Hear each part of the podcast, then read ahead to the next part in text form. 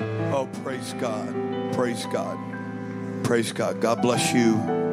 You may return to your seats. Our first speaker this morning um, has attended numerous summits. We got to know Brother Poindexter many years before he became the successful evangelist that he is. It's great to have Sister Poindexter here as well. And also his pastor and pastor's wife are here today. Tremendous people.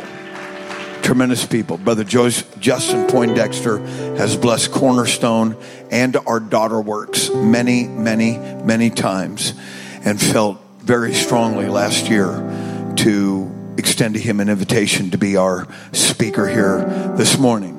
Amen. Would you stand one more time and put your hands together under the Lord for the man of God as he comes in Jesus' name?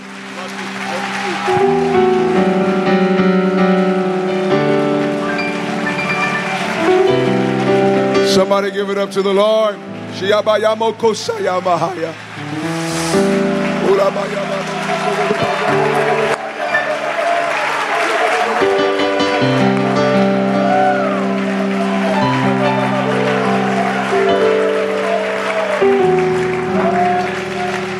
Hallelujah.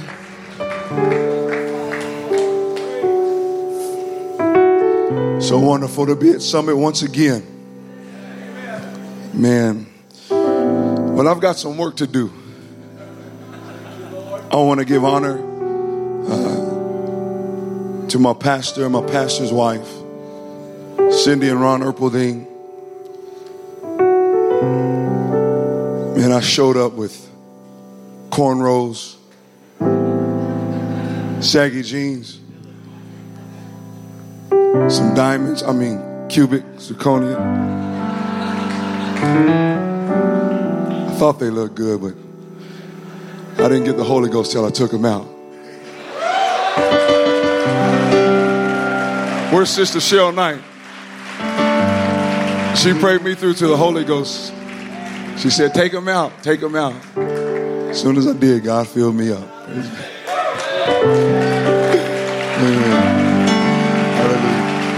Hallelujah. Obedience. Amen. I love my pastor and my pastor's wife, and uh, amen.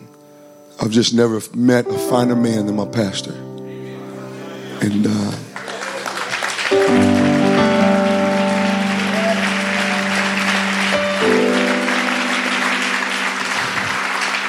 I don't want to open that book of tears up. Praise God. It's, amen. And uh, it's a delight to have my mother and my father in law with me, Jesse and Valerie Silva.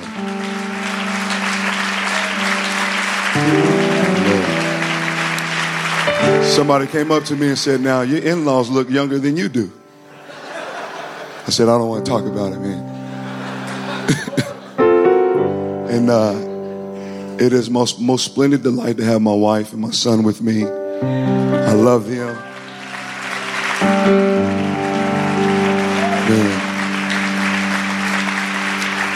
She's a Christian woman, and I love her. And Pastor and Sister Mayo, um, I'm just totally indebted to them for not only their relationship and friendship, mentorship, but for making this exquisite, fine example throughout all Pentecost.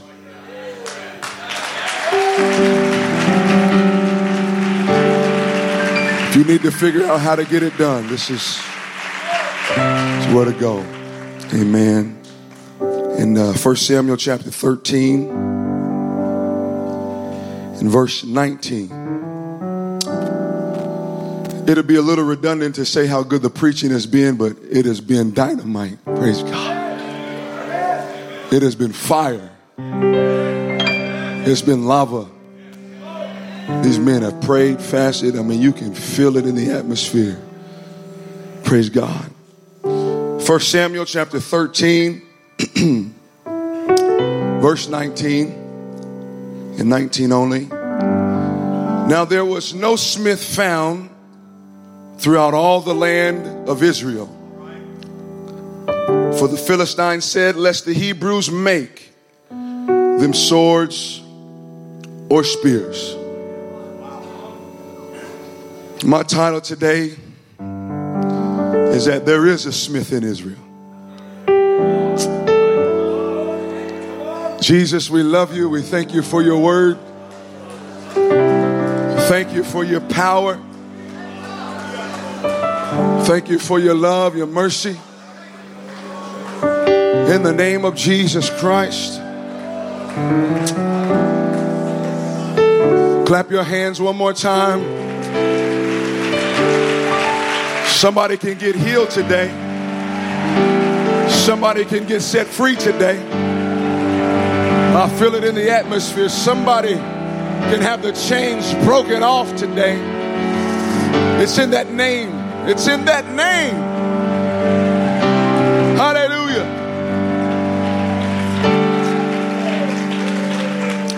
Praise the Lord. You may be seated.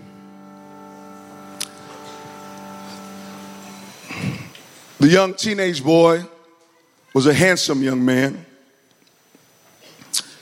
He was a smart young man. He was very dapper in his dress, the nice leather shoes, the cotton, the linen, the pinstripe pants with the matching vest, suit, and a pocket watch. The year was 1916. He was dapper for his day, he would be dapper in our day. He was going somewhere. Blue and a white pinstripe shirt, stiff, starched, unblemished cuff and collar, a nice felt bowler hat. And there he sat, standing, walking with peanut butter brown, genuine leather traveling gloves. Before him, there was the nice laced stroller as he pushed his baby brother with little feet hanging out in white leather shoes.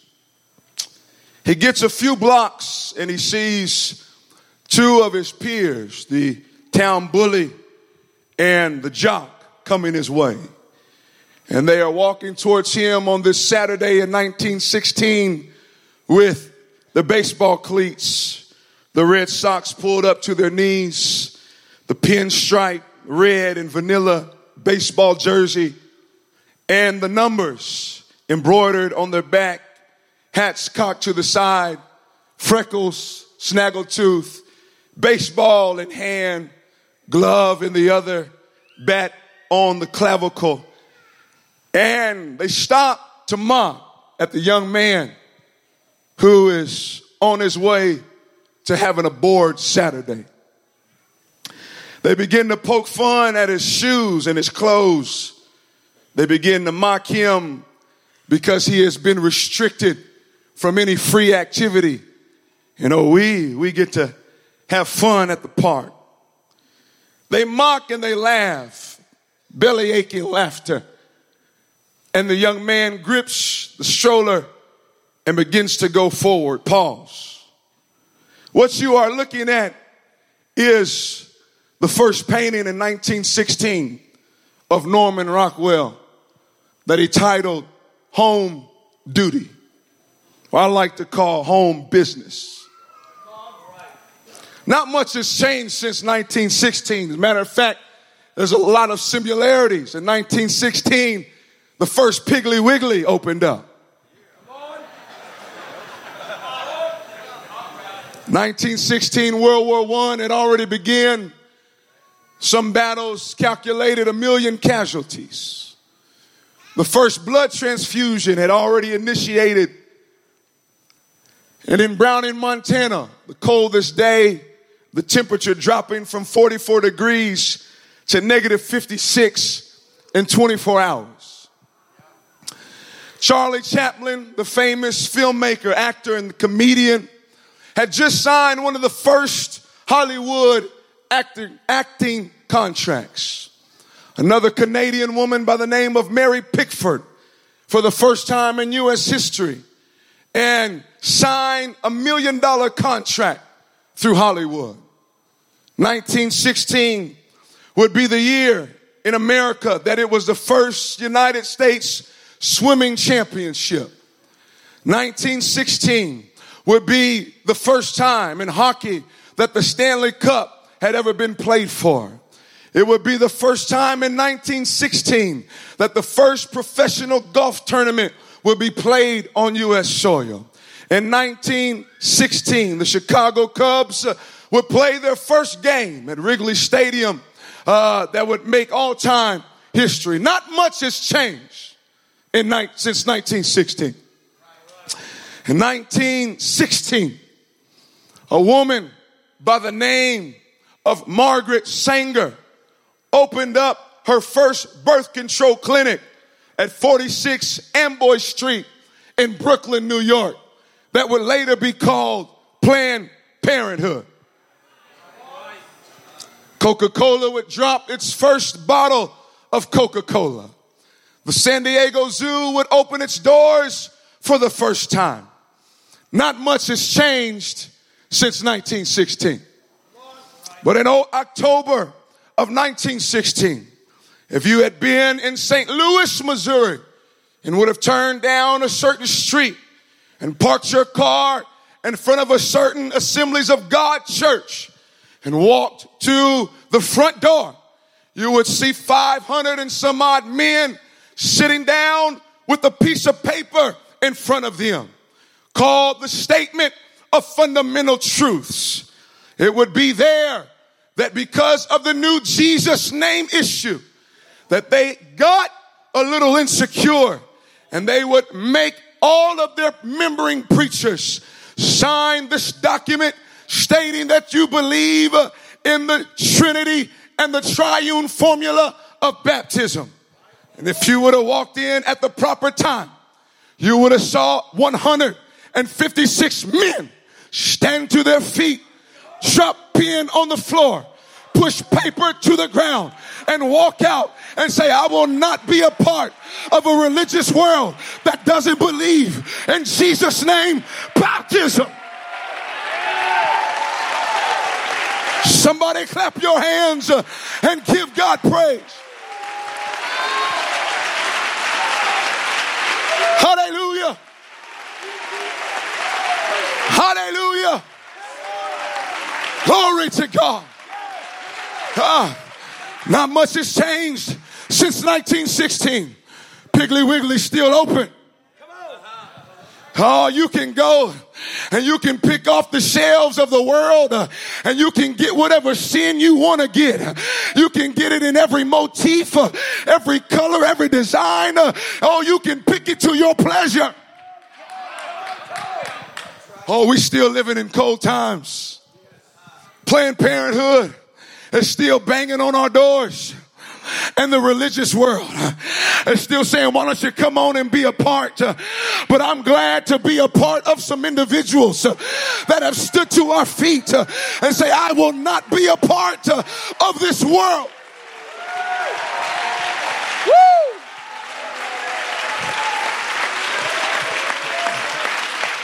Huh? Huh? We are part of a world that says, ah, I will come out of the sports world. I will come out of the Hollywood world. I'll come out of the religious denominative world. Amen. I am a called out believer, chosen by God, sanctified by the Spirit.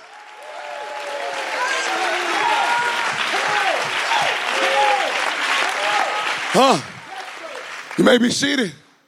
For he said, Come out be ye not unequally yoked together with unbelievers. For what fellowship hath righteousness with unrighteousness? What communion hath light with darkness? Oh, what concord hath Christ with Belial? What part hath he that believeth with an infidel? Oh, what agreement at the temple of God with idols. I like this part for ye are the temple of the living God. As God has said, I will dwell in them. I will walk in them and I will be their God and they shall be my people. Oh, it feels good to be separated. It feels good to be called out.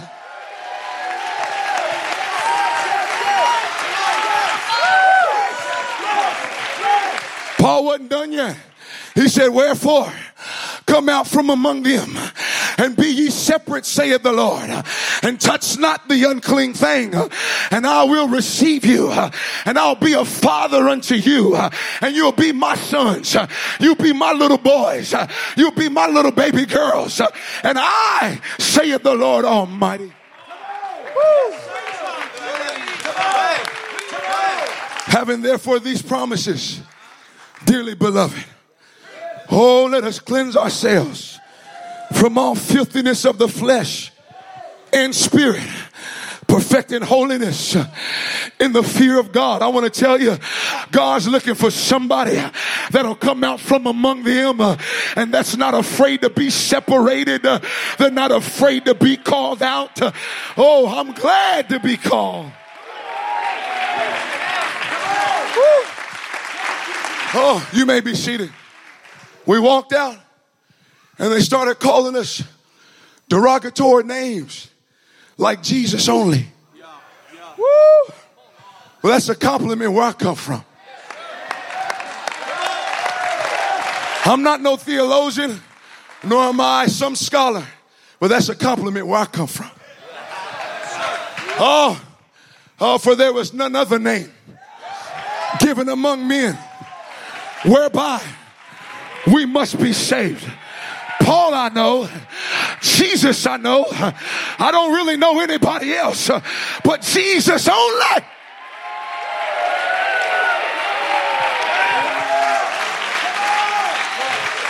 I guess, I guess I'll answer it like Asaph did when he was putting his lyrics together in Psalm 73, verse 25, when he said, Who in heaven do I have beside thee? Oh, it ain't Gabriel. No, Michael's cool, but I'm not interested in Michael. But there's one on the throne that I'm interested in. There's one and there's only one that I'm interested in. He said, And who on earth do I have beside thee? Oh, yeah, I like that. Jesus only. Praise God. They started calling us derogatory terms like, oh, well, y'all just oneness folk. Well, Hear, O Israel. The Lord our God is one Lord. And thou shalt love the Lord thy God with all of your heart, with all of your soul, and with all of thy might. These words which I command thee this day shall be in thine heart, and thou shalt teach them diligently unto thy children, and thou shalt talk of them when thou walkest by the way, and when thou sittest in thine house. Ain't got time to talk about preachers, ain't got time to talk about negativity in the church, got time to talk about Jesus when you lay down and when you rise up. Oh, I'm looking for God and God alone.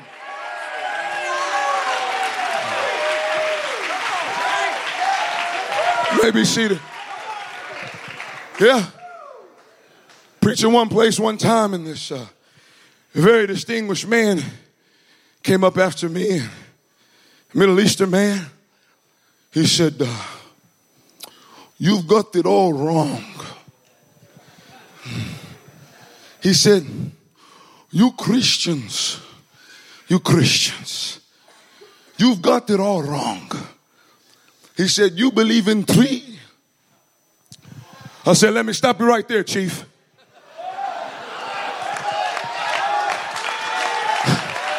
You got it wrong.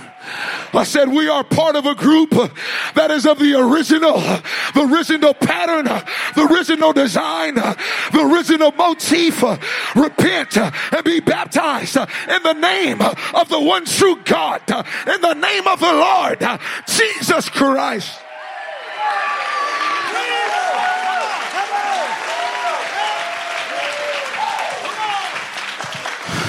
From that moment, I couldn't stop. I said, Oh, James 2:19, thou believest in one God, thou doest well. The devils also believe and they tremble. Isaiah 43 verse 10, you are my witnesses, saith the Lord, and my servants whom I have chosen, that you may know and believe me and understand that I am he.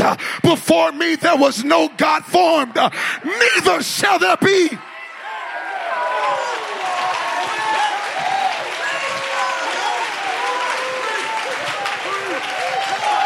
In the beginning was the Word, and the Word was with God, and the Word was God. He was in the world, and the world was made by Him, and the world knew Him not, came into His own, but His own received Him not. Oh, but the Word was made flesh, and we beheld His glory, the glory as of the only begotten Son of the Father, full of grace and truth. Oh, that Jesus, uh, who is the image of the invisible God, uh, the firstborn of every creature. Oh, for by him were all things created that are in heaven and that are in the earth visible, invisible, whether they be thrones or dominions uh, or principalities or powers, all things were created for him and by him. And he is before all things, and by him all things consist. And we are of a people that says, Beware, lest any man spoil you through philosophy. Uh huh and vain deceit, after the traditions of men, after the rudiments and the logic of this world, and not after Christ. For in Him, who? In Jesus, who? God, who? Jehovah, who? Jesus Christ dwelleth all the fullness of the Godhead and you are complete in Him.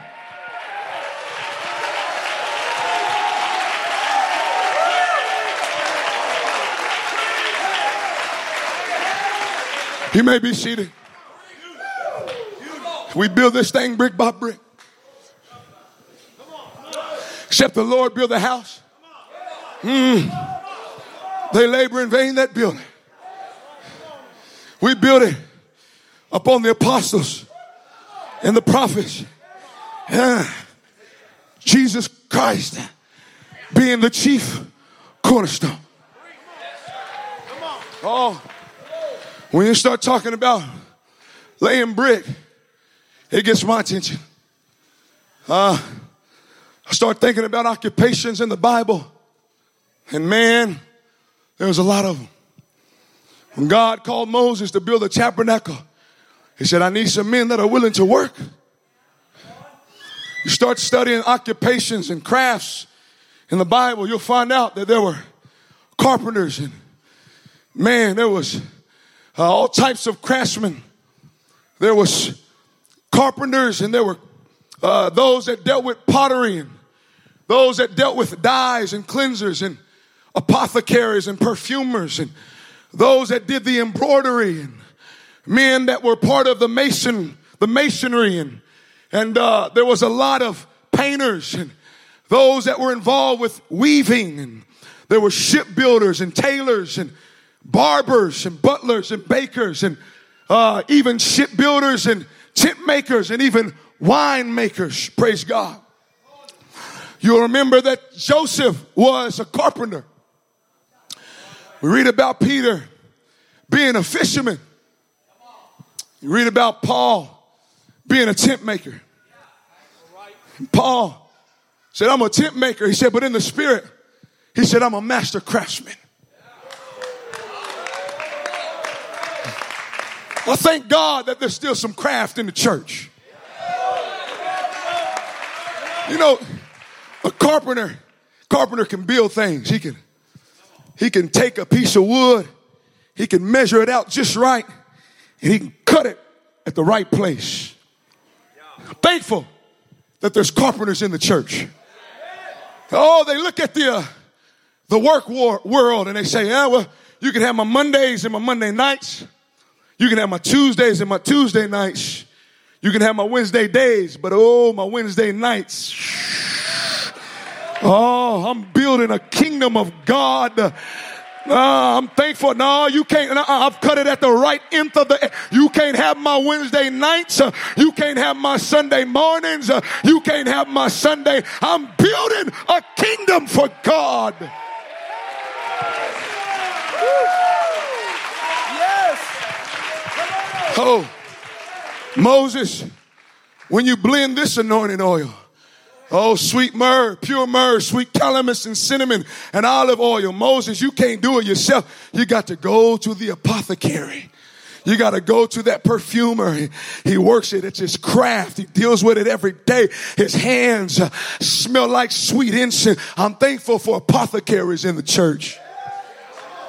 That when the stink of this world is on me, Oh, I can go to the prayer room shop and oh, start putting hands in the perfume and oh, start calling on the one that's sweet. Oh, yeah, yeah. When I show up to service, uh, smelling like sweet perfumes uh, and the incense and the frame, I'm thankful for the apothecaries in church. Hey, Peter sat by the seaside of a one called Simon the Tanner. He could tan hide pretty good. You know, if you tan in a hide, that means the, the animal's dead. Woo. Thank you, Pastor. Oh, need a good tanner. That'll preach to my flesh every once in a while. Brother, I got some animal instincts on the inside. Uh, I've got something. I, I need somebody that's going to preach the word of God and kill this flesh.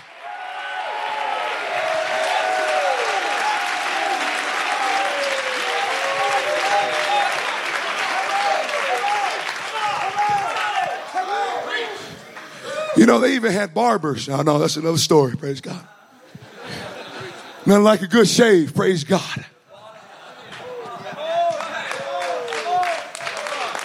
Let the church say amen. Amen. But uh, you may be seated. But one of the oldest crafts in the Bible was that of the smith. Worker, stone and wood, gold, steel, copper, iron. Oh, a smith was one that worked not haphazardly, but he worked with a certain skill, a certain dexterity, and a certain balance. He worked with a certain technique and expertness and a certain aptitude. He worked with a certain adroitness, a certain, uh, just a certain type of genius, a certain talent. Amen. And with tools in hand, he could create anything you wanted him to make.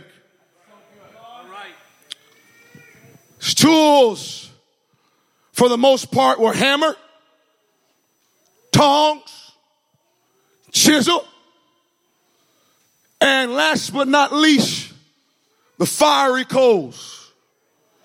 Smith could take anything, put it under fire long enough, beat on it long enough, and you can work it any direction you want to work it.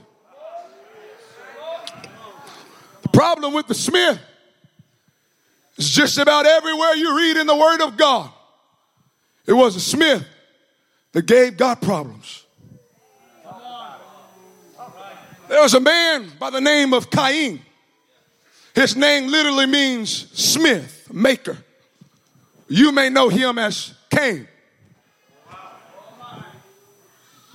Oh, you know Cain. One day, walking with his brother, they're laughing. Went fishing, come back, taking the back cut, wiping away gnats and fleas and whatever else is out in the country. And string of fish as they went laughing.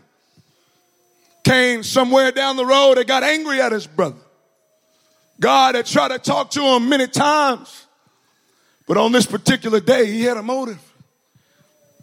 And they laughed.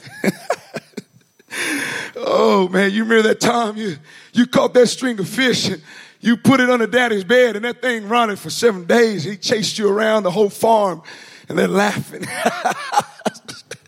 they're grabbing shoulders. They're putting arms around the back of the neck. yeah, I remember that. I remember that. And Abel turned his back in a morose, nightmarish, dark cloud. Uh, got a hold of Cain and he had a weapon underneath his garments and with force of a smith he lodged that weapon into the back of his innocent brother Cain Abel jerks forth and he turns around and his body and his nerves are, are, are, are bobbling and his mind and his body in cold uh, clammy shock and he looks around at his brother and he grabs him and he's coughing what are you he can't get it out and Cain drives it in a little bit further and Abel's trying but he falls to the ground as a dead man. Blood leaks out of his body. And the smith looks at him. Job done. And he walks to his shop. And then the Holy Ghost comes while he's working, sharpening his tools like a smith does. And God says, Where's Abel, thy brother? And the smith says, I ain't no shepherd. I'm a smith. Mm. Am I my brother's keeper? And God says, I hear his blood calling from the ground. And you know the story. And God looks at the smith and he says, You get your tools, you get your instruments of destruction, and you get out of my Israel. I'll tell you something. The church doesn't have a place for King Smith.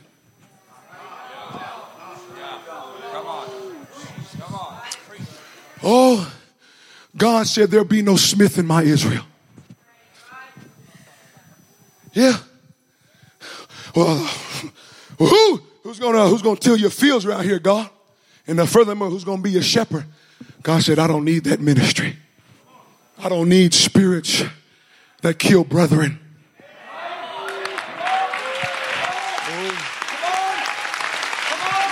He said, pack your stuff, get your tools, get out of here. First John chapter 3 verse 11, John the beloved said it like this, for this is the message that you heard from the beginning. That we should love one another. Not as the smith, not as Cain who slew his brother. Wherefore slew he him? Because his own works were evil and his brothers were righteous. I want to tell you, there's a Smith trying to get in our Israel today. There's a brother killing, brother critiquing, brother slaughtering spirit. And I'm here today to stand up and say, no, not in my Israel. I love my brethren. I love my peers. I love my preachers. I love my church.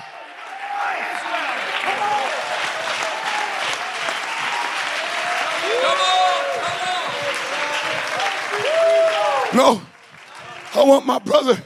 You feel safe around me. You feel safe around me. I'm not going to get around tables. No, no, no, no. No, okay, you're my brother. You're my brother.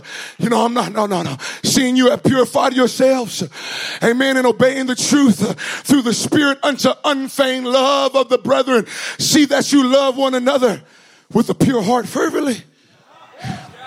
He was saying you got to stretch it out. Fervently right there. Means right there. Yeah, I'm after my brother right there. Yeah. God said, I have no room for the smith in my Israel. No, no, no. I don't care what type of anointing you got. I don't care what type of gifts of the Spirit you got. I don't care what type of prophetic ministry you got. Oh, Paul said, uh, if I don't have love, he said, I'm but sounding brass. You know, that's the instruments of a smith. He said, I'm but sounding brass and I'm but tinkling cymbal. Oh no, God, I'm moving the Cain Smith out of my Israel.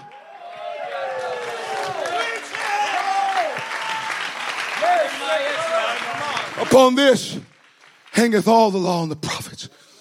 Ah, it's strong enough. You know, love never faileth. You could put it on every answer on the test. Brother A stabs brother B in back. Does brother A get revenge? Or B, does brother A quit going to church? Or brother B quit going to church? Or C, does brother B quit going to church and get revenge? Or D, love him? And brother, you'll never go wrong circling D which stands for divine. It's a divine thing. When you love your brother past his faults and past his failures and past his mistakes. Oh God, no Smith in my Israel. No, no, no. Uh, uh, uh, no, not in my Israel. you get your tool. You get, don't come to me talking about brethren. don't come to me talking about name dropping. No, I don't want to hear it. Just talk about the name of Jesus. just talk about the apostles and prophets. I don't want to talk about my brother.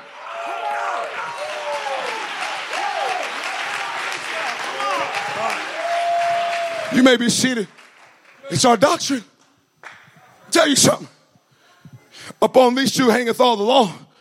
You, you, you know how, how staunch we feel about one God doctrine. But I'm telling you, you start critiquing brethren and kicking them down.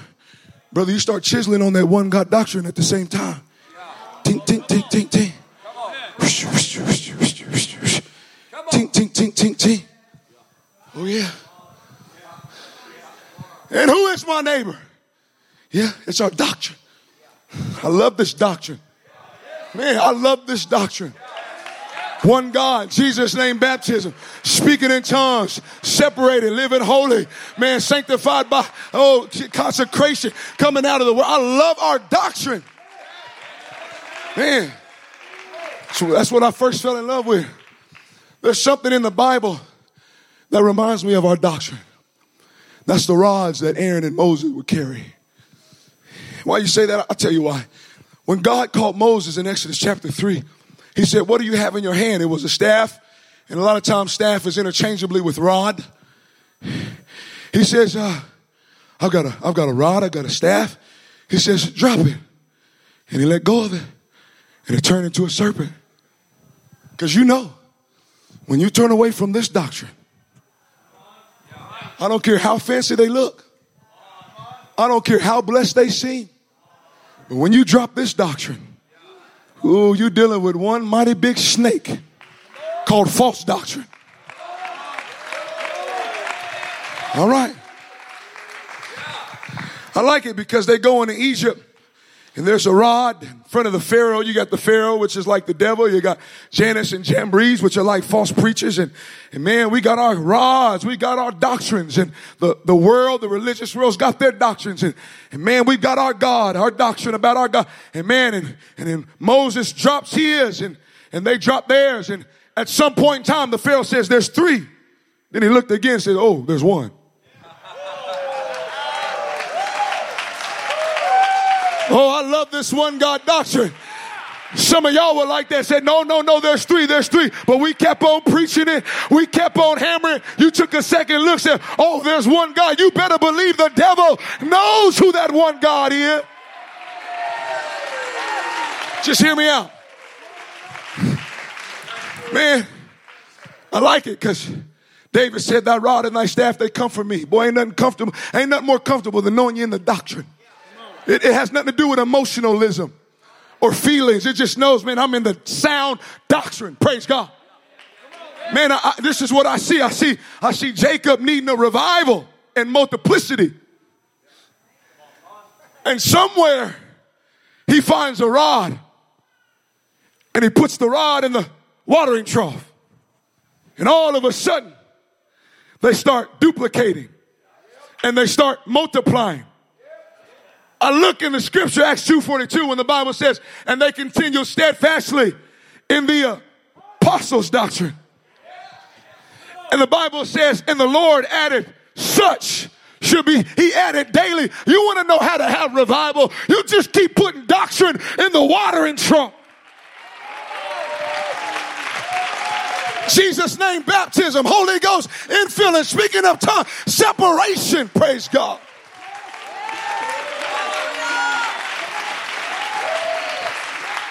Just put it in a watering trough. Watch God multiply. You know what? You scholars, you still can't figure out what that was. Nobody knows what happened. We just know it was all types of colors, all types of shades, ring straight, spotted. But hey, he was having revival. Why? Because he wasn't afraid to put the put the rod in the water. Praise God. I look and man, they go into Egypt and they take that rod and stretch it over Egypt. Me tell you. And for those that wanted to stay in Egypt, it got real uncomfortable. But for those that wanted to come out, man, that was a good time. You home Bible study preachers know what I'm talking about. And teachers, when you, you go into a, a, a home and you start putting that doctrine out there. Oh, oh, Uncle Jimmy. Kind of get a little uncomfortable around here. All of a sudden, Uncle Jimmy, who's been drinking on Jimmy, all of a sudden he starts rehashing his Bible college extraordinaires and his Google expertise. Oh, you put that doctrine over Egypt. Whew, they put that doctrine over Egypt and all types of lice and frogs came out. Oh, that doctrine make you uncomfortable. Oh, but my grandmother, hey, ain't, ain't, ain't talking about your grandma, I'm talking about you. Well, my grandma was a good lady. Grandma gone. I'm talking about you. There's only one Lord, one faith, and one baptism.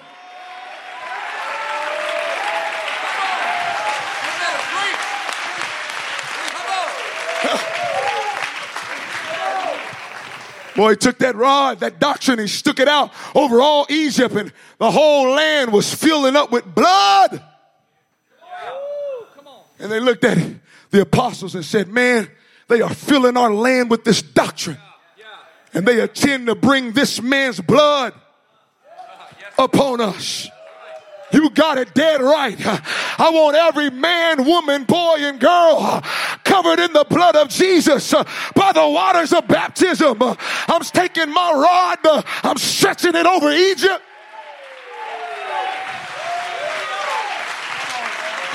You may be seated. Tell you. Exodus chapter 32, verse 4. They come out of Egypt now. Oh, Moses is gone. Oh, we need us a God. And uh, Aaron says, Well, you know, you got earrings and gold and silver. Let me just, uh, I'll, I'll skip over that. But he earrings and gold and silver. And you know, people will come up to you and say, Well, the children of Israel wore earrings and nose rings. They were backslidden. That's what backslidden folk do. Jacob said, Take your jewelry off, change your clothes, clean up, and come to the house of God. Anyway, anyway, anyway. Anyway. Watch it, watch it. Exodus 30. Said, get, get all the gold, get all the gold, give it to me. Exodus chapter 32, verse 4. And, uh, and he received them at their hands, and he fashioned it with a graving tool after he made it a molten calf. And they said, These be thy gods, O Israel. Question When did he set the rod down and pick up the tool for the woodsman? Yeah. Come on now. Yeah. Where'd you get that? Where'd you, where'd you get that chisel from? Who gave you that chisel? There was a, a woodworker in the camp. I'm gonna tell you something. There is a woodsmith trying to get in our Israel today. Watch the next verse. He sees what he can do with the woodsman tool. So he says, Man, give me a hammer. Pow, pow, pow. Oh, yeah. When Aaron saw it, what he built? He built a wooden altar. Oh, so you like listening to T.D. Jakes, do you?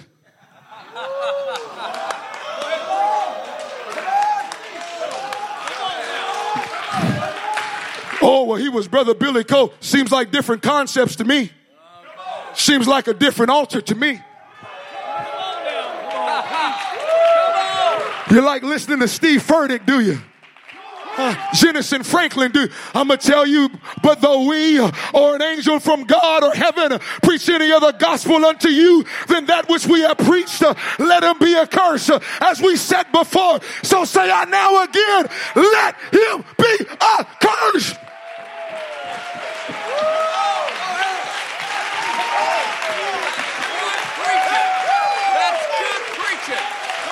Mm. That's the problem Elijah had. I just can't see Elijah going to the prophets of Baal and saying, Give me a quote today. Come on. Come on. Give me a little something, something. I'm telling you, there's some woodsmiths trying to get in our camp. There's some weird concepts. There's some weird altars being built. Brother, you, you, you, there's some weird altars being built. God said, I don't want my altars built so big that you can see the, the glory of a man, if you know what I'm saying.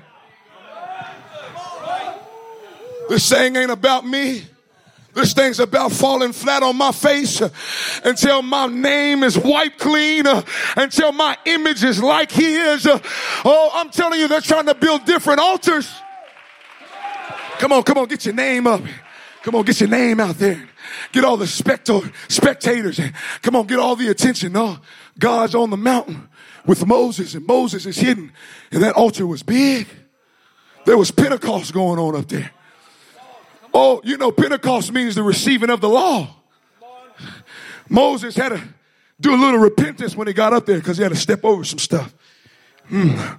Stepping over drinking because you can't go through that. You can't take that to heaven with you. Stepping over smoking. Can't take that to heaven with you. Hmm. Stepping over lying, stealing, and backbiting, and carnality, and movies, and television, and your soap operas, and your YouTube. Oh, oh, come on. You got to step over it. Praise God. You got to step over it. And God starts writing on the tablets of stone. And verse 16 says it was the works of God. And Moses is walking down the, the mountain with the works of God. Like the disciples as they stumbled out of the upper room. And they say, Oh, we do hear the wonderful works of God as God had written the law and the God language on their heart. I want to tell you, but down below there was a different type of Pentecost going on. It was a naked Pentecost. It was a Pentecost of festivity and Oh, be ye not idolaters. That's what some of them were. Oh, you know what I'm gonna do? I'm gonna get my one God doctrine, my Pentecostal faith, uh, and I'm gonna preach it harder than I've ever preached it. Uh, amen. I'm getting the woodsmith uh, out of my Israel. Uh, I'm not interested in false preachers. Uh, I'm not interested in false prophets. Uh, I'm interested in the one true God.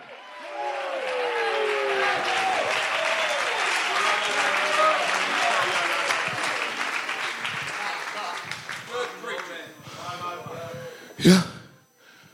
You got a Smith in Israel. L- listen, don't come to me talking about T.D. Jakes quotes, man. I'm just not interested. Give me some G.T. Haywood quotes. Give me some verbal being quotes. Come on, give me some voice shoemake quotes. Huh? Huh? Come on, give me some Kilgore quotes. Amen. I, I want this old time religion. I want this Pentecost that my forefathers had. I'm not interested in new concepts of Pentecost.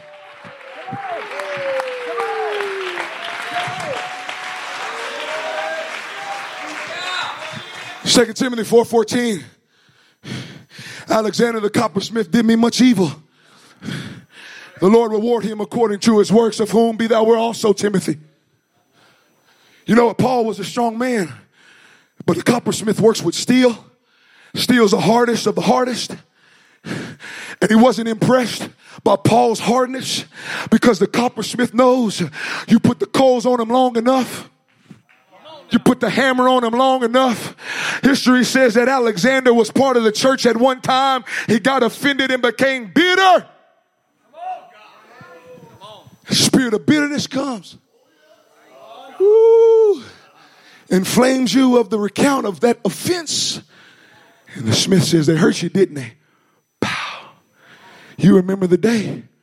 Pow. Hurt, tears. Pow. Oh, they didn't care about you. Pow. Seven days a week. Pow. Because the Smith knows you know what the Bible says? Isaiah said in Isaiah 44, verse, verse 10 Who hath formed a God and molten a graven image that is profitable for nothing? Verse 12 says, It's the smith that worketh both with the tongs. He fashions that idol with hammers. He works it with the strength of his arms. He fits, he makes it fit. He, he's working that thing. Amen. Yeah, he's hungry and his strength fails. You know, the spirit of business not going to give up until it gets you. He drinketh no water and he's faint. The carpenter, the, the craftsman stretcheth it out with the ruler. Amen. He marks it out with the line. He, he fits it with planes, the precision. And, amen. He marks it out with the compass and he makes it the figure of a man after the beauty of a man that it will remain in your house. The coppersmith working, putting that image of a fence in you. And one day he's going to take your spirit. Your spirit and twist your spirit. And he's going to blow on you. You've seen bitter people. The coppersmith got him. Oh, the coppersmith wants to get in your prayer life. He wants to get you all twisted up at your preacher, get you twisted up at your organization, your church, get you twisted up at your brother. I say it's time to forgive. Oh, and let's bury the hatchet. I say I'm getting rid of the coppersmith.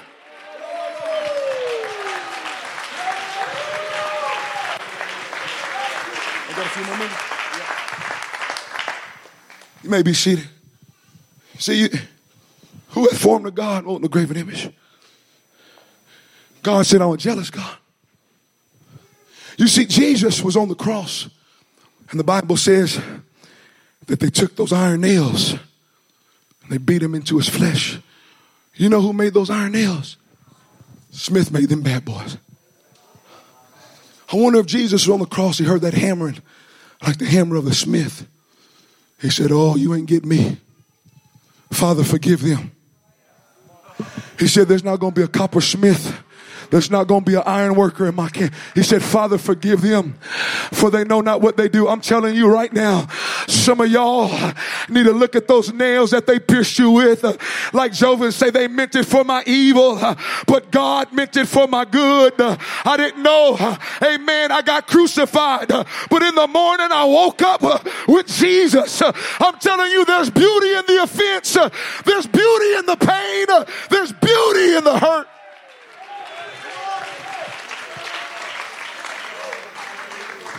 They put a crown of thorns on his head. Oh, you talk about crowns. Oh, David, where'd you get that gold crown at? Samuel didn't give you that crown. He gave you anointing oil that would eventually dissipate. Nobody would see your crown image. Where you get that from, David? Oh, well, uh, everybody's looking at you. Oh, yeah. That goldsmith made that, didn't he? The goldsmith. To whom will you liken me and compare me that we may be equal? They lavish gold out of the bag. They weigh silver in the balance. And they hire a goldsmith. And he maketh it a God. They fall down, yea, they worship. They bear him upon the shoulders. They carry him. They set him at his place, and he standeth, and from his place he removeth not. Mm. Yea, one shall cry unto him, yet can he not answer, nor save him out of the trouble. The goldsmith will make it beautiful. They lavish gold out of the bag, weigh silver in the balance, and they hire Netflix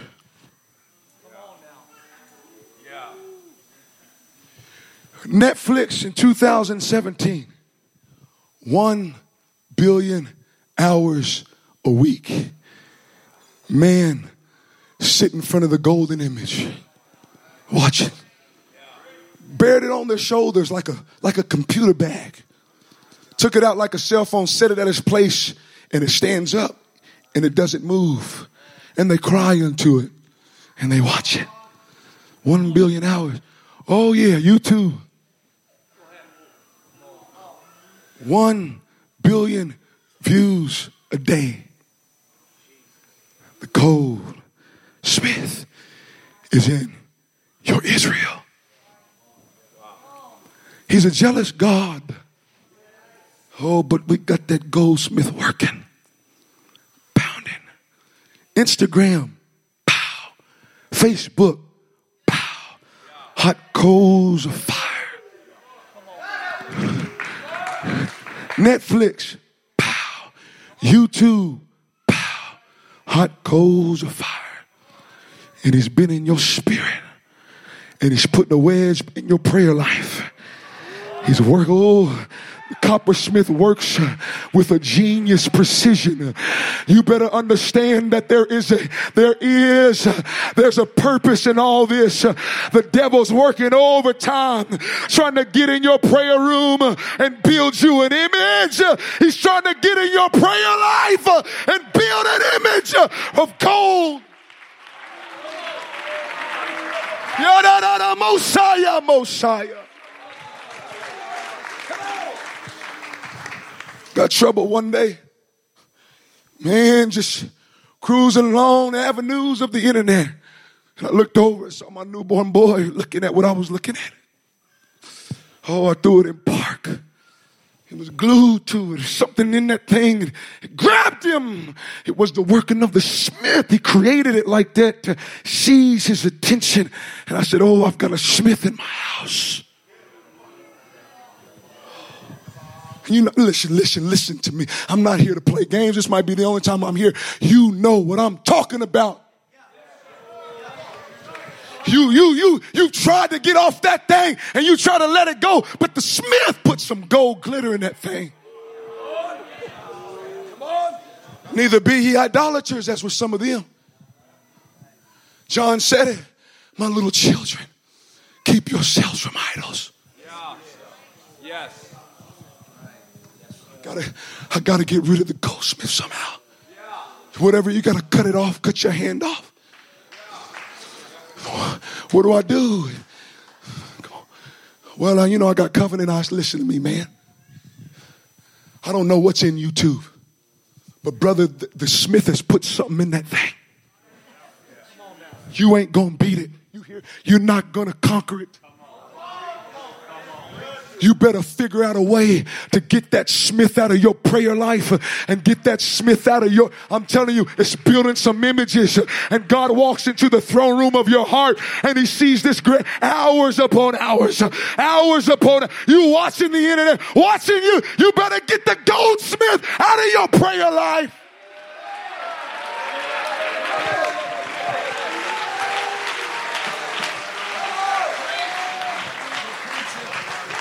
I'm, I'm, I'm just suspecting it's upon us real soon that God's gonna make a decision.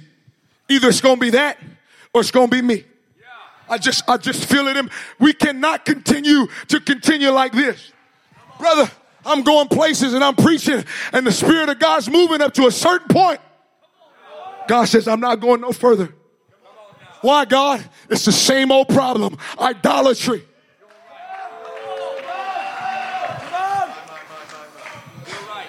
Listen.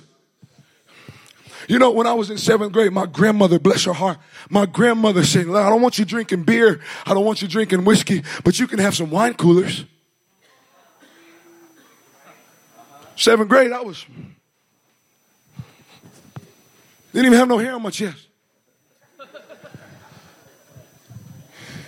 Let me tell something about your documentaries.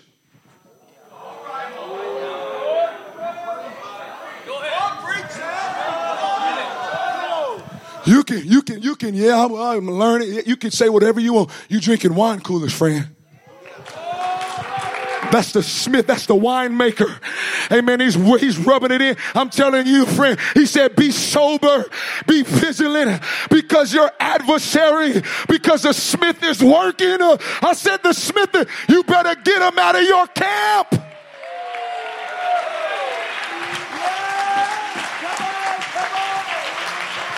Remain standing to your feet.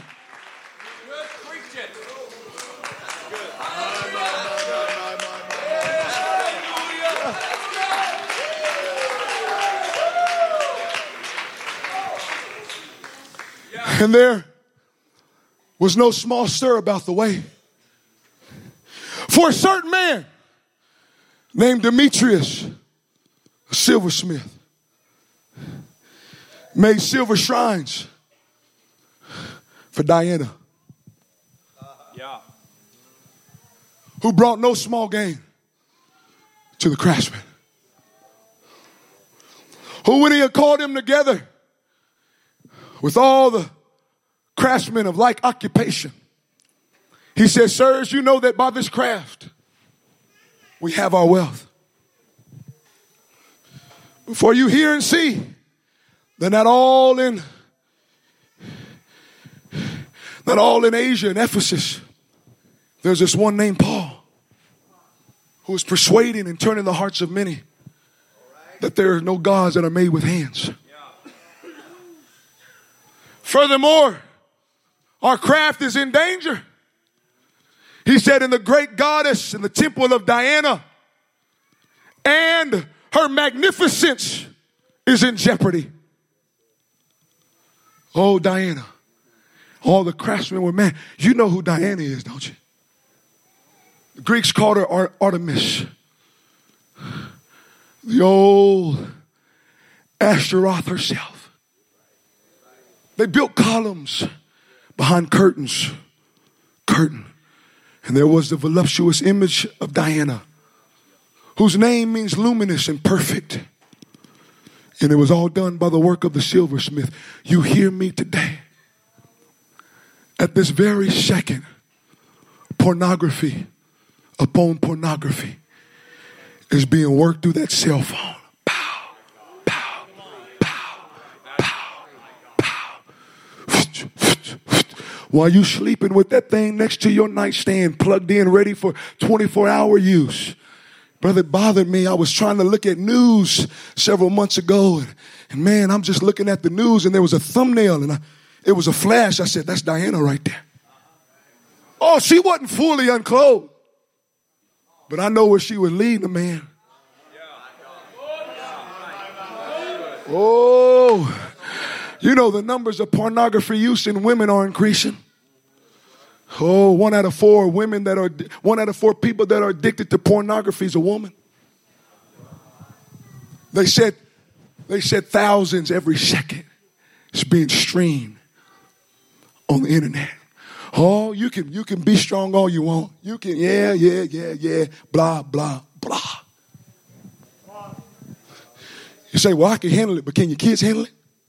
You know, it's amazing to me when they would heat up the arms of Molech till it was lava hot that there had to be some adult carry the baby and lay him on that burning thing.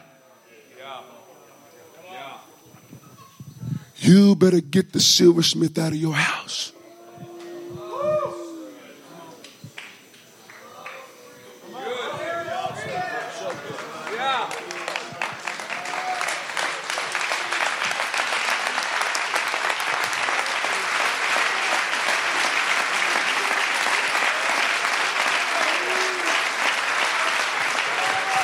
Better do something.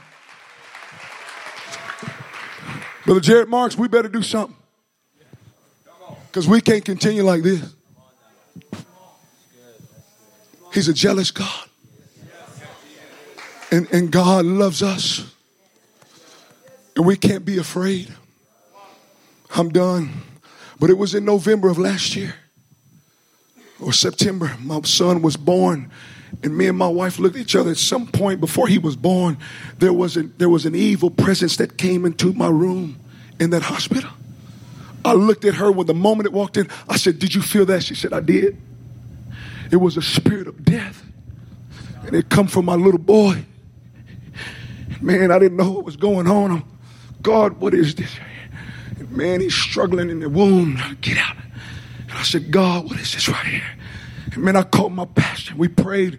He said, Don't you worry about it. Man, my son was born seven days in the NICU. My little baby boy. Man, come on, son. Come on. Come on. And he's trying to, he's trying to suck, he's trying to get milk. And man, he's having trouble in his throat. He can't get it in. Come on, son. Come on. Come on. You got a life to live. You're going to be a, Man, I want you to be a, a soul winner. I want you to be a, come on, son, come on. And I'm walking around, I'm praying. Come on, come on. Something's trying to get him. It's a spirit, spirit of death. And my wife's worried. And, and man, we got through seven days at the NICU. And, and all of a sudden, something was coming in the room at night. And it was grabbing my wife. And it was pounding on her body. And man, a spirit of death images and carnage. And my son. Man, hey, Pastor, what is this thing? It's a generational curse. It's a spirit that has come down the family line and is coming for your little boy. I said, How can these things be? One Sunday, didn't have nowhere to preach. It. And uh, my wife said, Where we going? I just woke up at a half sleep. I said, well, This is where we're going.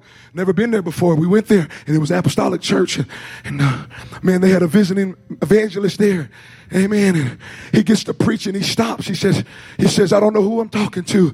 He said, but somebody here is fighting a spirit that's come after your little son or is, is fighting a spirit of death that has come down the family tree. He said, but God sent me to tell you that God is going to break that spirit.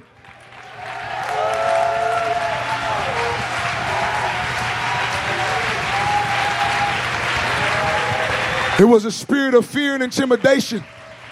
And I watched for months.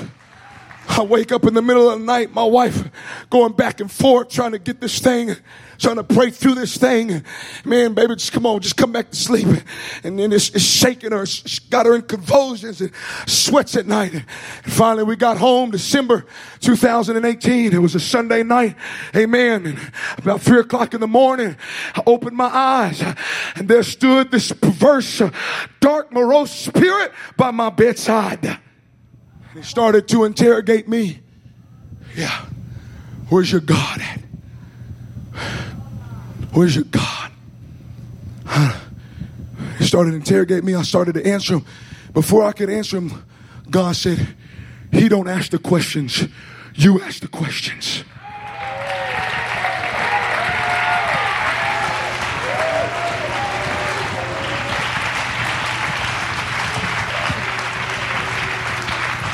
I said, in the middle of his talking, I said, in the name of Jesus Christ, I said, tell me who you are. He stopped. He said, I'm the spirit of fear. I said, in the name of Jesus Christ. I said, tell me where you're from. Without any hesitation, he said, I am from the deepest part of hell. I said, all right. I said, In the name of Jesus Christ, tell me what your weakness is. Without any hesitation, he said, My weakness is exceeding faith.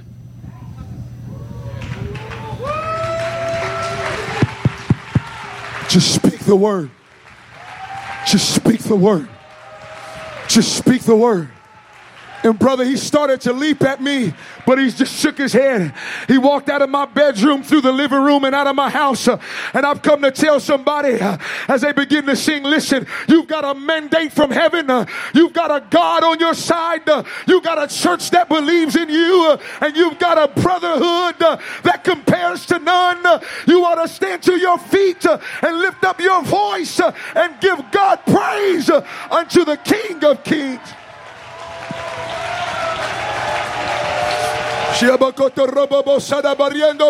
Come on, all through this house, you ought to lift up your voice. You ought to shout to God, Amen. I'm coming towards hell.